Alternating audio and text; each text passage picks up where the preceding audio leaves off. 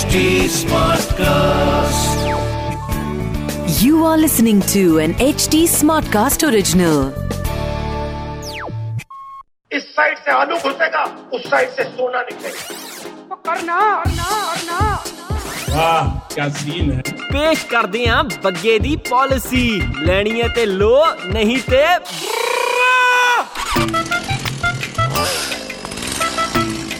ਓ ਹਰਲੀਨ ਕੋਰੇ ਛੇਤੀ ਕਰ।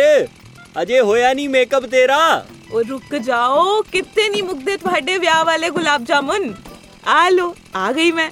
ਓਏ ਹੋਏ ਹੀਰੀਏ ਸੋਹਣੀ ਤਾਂ ਬਹੁਤ ਲੱਗ ਰਹੀ ਐ ਤੂੰ। ਬਸ ਬਸ ਹੁਣ ਜ਼ਿਆਦਾ ਮੱਖਣ ਨਾ ਲਾਓ। ਬਾਈਕ ਸਾਈਡ ਤੇ ਲਾਓ ਤੇ ਕੈਬ ਬੁੱਕ ਕਰੋ। ਉਹ ਜਦੋਂ ਸਾਡੇ ਕੋਲ ਆਪਣਾ ਹੋਂਡਾ ਹੈਗਾ ਹੈ ਫਿਰ ਕਾਹਤੋਂ ਕੈਬ ਬੁੱਕ ਕਰਨੀ ਐ ਤੂੰ? ਉਹ ਪਹਿਲਾਂ ਹੀ ਵਿਆਹ ਲਈ ਲੇਟ ਹੋ ਰਹੇ ਆ। ਬਹਿ ਜਾ ਹੁਣ। ਓਹੋ, ਅਸੀਂ ਕੱਲ ਹੀ ਟੀਵੀ ਤੇ ਵੇਖਿਆ ਹੈ। ਕਿੰਨੇ ਮਾੜੇ ਐਕਸੀਡੈਂਟ ਹੋ ਰਹੇ ਨੇ ਅੱਜਕੱਲ ਤੇ ਤੁਹਾਨੂੰ ਹੱਲੇ ਵੀ ਪੱਲੇ ਨਹੀਂ ਪਿਆ। ਉੱਤੋਂ ਸਾਡੀ ਗਵਰਨਮੈਂਟ ਇਹਨਾਂ ਲਈ ਕੁਝ ਕਰਦੀ ਵੀ ਨਹੀਂ ਪਈ।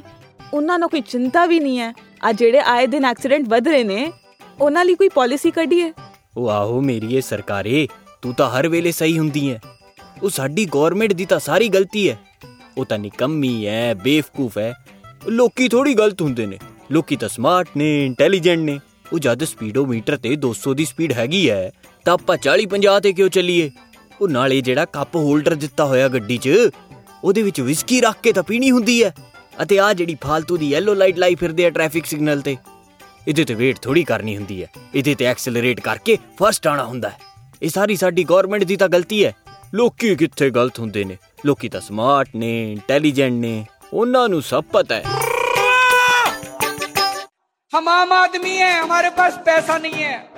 हिपोक्रेसी की भी सीमा होती है। मज़ा आया मज़ा आया मज़ा आया। सुनो बग्गे दी पॉलिसी लेनी है ते लो नहीं ते this was an H T Smartcast original H Smartcast